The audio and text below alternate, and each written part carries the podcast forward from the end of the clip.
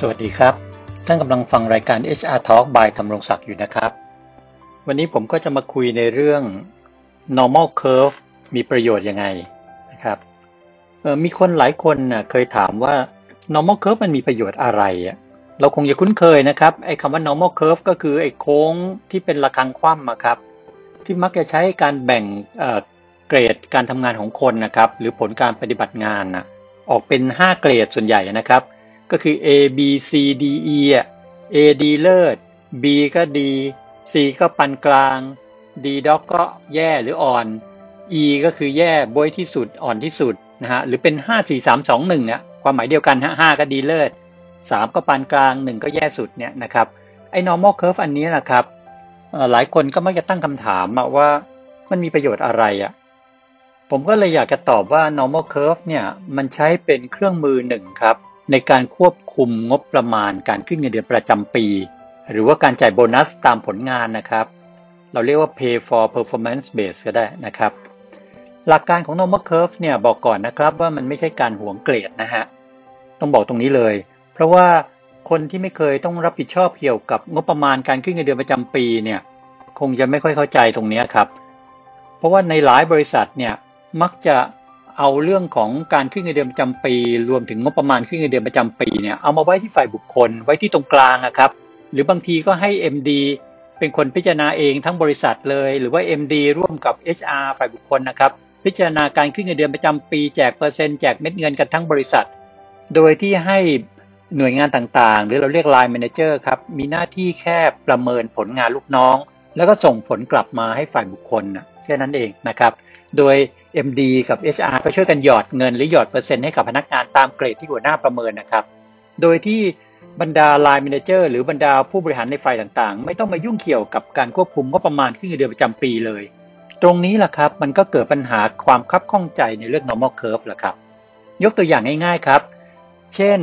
ฝ่ายบริหารเนี่ยอนุมัติลงมาว่าปีนี้เนี่ยงบประมาณขึ้นเงินเดือนประจำปีเนี่ยได้ไม่เกิน 5%นะ ก็หมายความว่าถ้าสมมุติว่าเพโรทั้งบริษัทเนี่ยมีอยู่ 10 ล้านบาท คือเงินเดือนคนทั้งบริษัทนะครับ รวมกันมีอยู่ 10 ล้านบาทเนี่ยปีนี้บริษัทจะต้องควบคุมงบประมาณขึ้นเงินเดือนประจำปีไม่ให้เกิน 5 0 0แสนบาทครับ ก็คือ 5%ของ 10 ล้านนะครับ นั่นแหละครับ มันแปลว่า คนที่มีผลงานในเกณฑ์เฉลี่ย ทั่วๆไปในเกณฑ์มาตรฐานหรือได้ C ครับมันก็ควรจะได้รับการขึ้นเงินเดือนอยู่ประมาณ5%นะครับแถวๆเนี้ย แต่ถ้าใครที่ผลงานดีกว่านี้ เช่นได้ B boy เนี่ยก็อาจจะได้8%ถ้าดีเลิศเลยได้ A เนี่ยก็ได้น่าจะได้สัก10%ถูกไหมครับมันตามผลงานเนี่ยเท่าๆกับคนที่ผลงานแย่หรือต่ำกว่าเกณฑ์ค่าเฉลี่ยมาตรฐาน เช่นได้ดีด็อกอาจจะได้ขึ้นแค่3% 2%หรือถ้าไม่มีผลงานหรือผลงานแย่ที่สุดได้ E เนี่ยก็อาจจะไม่ได้ขึ้นเงินเดือนเลยก็คือเป็นศูนย์นะครับ แนวคิดอันนี้แหละครับ มันนำมาสู่การกระจายของ normal curve เพื่อควบคุมงบประมาณการขึ้นเงินเดือนประจำปีที่ผมบอกอะครับ เช่น บริษัทหนึ่งพอได้นโยบายว่าปีนี้ขึ้นเงินเดือนต้องไม่เกิน 5%นะทั้งบริษัท เขาก็จะมาแตกออกมาว่า ถ้าใครถูกประเมินผลงานได้ A ก็จะได้ 10%นึกออกไหมครับ ถ้าใครประเมินได้ B ก็จะได้ 8%ใครถูกประเมินได้ C C ก็เหลือ 5% D doc เหลือได้ 3 E ไม่ได้เลยคือ 0%นะครับ ถ้าลองคิดดูสิครับ ถ้า Line Manager หรือบรรดาฝ่ายต่างๆ ไม่ต้องร่วมรับผิดชอบกับการควบคุมก็ประมาณอย่างที่บอกมาเนี่ยจะเกิดอะไรขึ้นพอส่งไปให้หัวหน้าประเมินลูกน้อง ก็ประเมินให้ลูกน้องได้ A มาทั้งหมดสิครับ ก็ลูกน้องฉันเก่งทุกคนไงพอ A มาทุกคนเนี่ยส่งผลการประเมินเพียงอย่างเดียวมาให้ฝ่ายบุคคลเนี่ยฝ่ายบุคคลก็บอกเฮ้ยอย่างนี้มันเกินงบถ้า A หมดทุกคนมันก็ต้องขึ้นให้คนละสิบเปอร์เซ็นต์หมด แต่ budget จากบอร์ดก็ให้มาแค่ห้าเปอร์เซ็นต์น่ะมันเกินไปทั้งเท่าตัวเห็นไหมครับเพราะเป็นอย่างนี้เนี่ย มันก็เลยเกิดปัญหาสิครับว่าฝ่ายบุคคลก็ต้องส่งไอ้ไอ้ผลการประเมินคืนกลับไปให้บรรดา line manager ที่ประเมินมา A ทั้งหมดเนี่ยกลับไปบอกว่าคุณไปประเมินให้ลูกน้องคุณเนี่ยยังไงก็ตามให้อยู่ในประมาณ C โดยเฉลี่ย อาจจะมีบางคนเก่งกว่าเกณฑ์เฉลี่ยก็ว่ามาแต่ต้องน้อยกว่าละอะไรอย่างเงี้ยครับ มันก็เลยทำให้ line manager บางคน ไม่อยากจะเสียความรู้สึกกับลูกน้องไงครับ ก็ไปบอกลูกน้องว่าน้อง พี่ประเมินน้องๆพี่ทุกคนเนี่ยนะเออเก่งหมดทุกคนเลย พี่ให้ A หมดเลยทุกคน แต่ HR ไม่รู้มันเป็นอะไรอะ มันบอกว่าไม่ได้อะน้อง น้องเก่งทุกคนไม่ได้ ส่วนใหญ่ต้องได้ C อะมีไม่กี่คนได้ A ได้ B นะแล้วบางคนก็ต้องเป็น D เป็น E ด้วยซ้ำไป พี่ไม่รู้มันเป็นเพราะอะไรน้องไปถาม HR เองก็แล้วกัน ไม่รู้จะหวงเกรดอะไรกันนักกันหนาอ้าวท่านลองนึกดูสิครับพอเป็นอย่างนี้ HR กลายเป็นผู้ร้ายแล้วเห็นไหมครับ เพราะอะไรครับ ก็หลายบริษัทยังเป็นอย่างนี้อยู่นะครับ คือ Line Manager หรือฝ่ายต่างๆ ไม่ต้องเข้ามาเกี่ยวกับเรื่องงบประมาณขึ้นเงินเดือนเลยอะ่ะ ประเมินอย่างเดียวอะ่ะก็ก็เหมือนกับแจกแจกอะไรอะแรงจูงใจให้ลูกน้องอะฮะคือทำให้ลูกน้องแฮปปี้อะ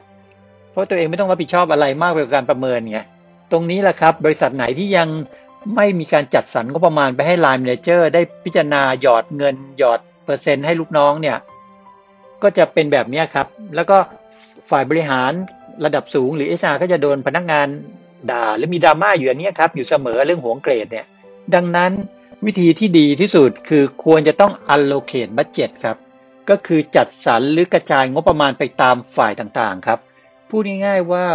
บรรดาหัวหน้าหรือ line manager เนี่ยมีหน้าที่ในการประเมินผลการปฏิบัติงานลูกน้อง และเอางบประมาณไปด้วย ผมยกตัวอย่างนะครับ เช่นฝ่ายขายเนี่ย มี payroll ของพนักงานในฝ่ายขายอยู่1 0 0 0 0แสนบาทละกันสมมุตินะครับ ไม่รวมไม่รวมผู้จัดการฝ่ายนะครับ1 0 0 0 0แสนบาทเนี่ยขึ้นได้ไม่เกิน5%ครับเพราะฉะนั้นคุณเอา budget ไปด้วยครับ5,000บาท ถ้าคุณจะให้ A ทั้งหมดแล้วคุณ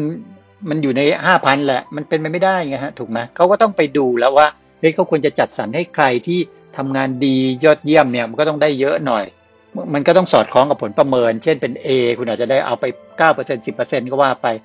ถ้า C ก็ปานกลางอาจจะได้4% 5%ก็ว่าไป ถ้า D ด็อกอาจจะเหลือ2% E ไม่ได้เลยอะไรอย่างเงี้ยครับ แต่ overall เนี่ยต้องไม่เกินงบประมาณ5,000บาทที่ได้รับไปไง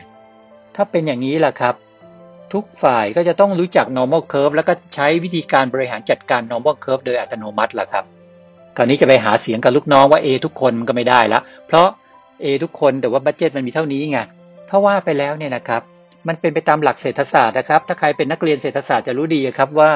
หลักเศรษฐศาสตร์ข้อหนึ่งก็คือ ทรัพยากรที่มีอยู่ในโลกนี้มันล้วนมีอยู่อย่างจำกัดครับ งบประมาณขึ้นเงินเดือนก็เหมือนกันครับ เราไม่สามารถจะทำทรัพยากรพวกนี้ให้มันทุกคนพอใจได้มากที่สุดเป็นไปไม่ได้หรอกครับ แต่เราสามารถ utilize ให้มันเกิดประโยชน์สูงสุดได้โดยต้องเลือกครับว่าเราควรจะจัดสรรงบประมาณตรงนี้ให้กับใครที่เหมาะสมอะ entitle ที่จะได้ะนะครับ และใครล่ะที่ควรจะได้น้อยหรือไม่ได้เลย หรือใครควรจะได้ปานกลางอะไรอย่างเงี้ยนะครับ เพราะฉะนั้นตรงนี้แหละครับเป็นที่มาของคำตอบว่า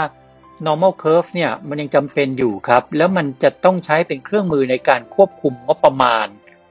ซึ่งก็คือทรัพยากรที่มีอยู่อย่างจำกัดนะครับ และเป็นเครื่องมือที่ช่วยบรรดา line manager หรือผู้บริหารทุกฝ่ายด้วยนะครับ ให้สามารถจัดสรรหรือ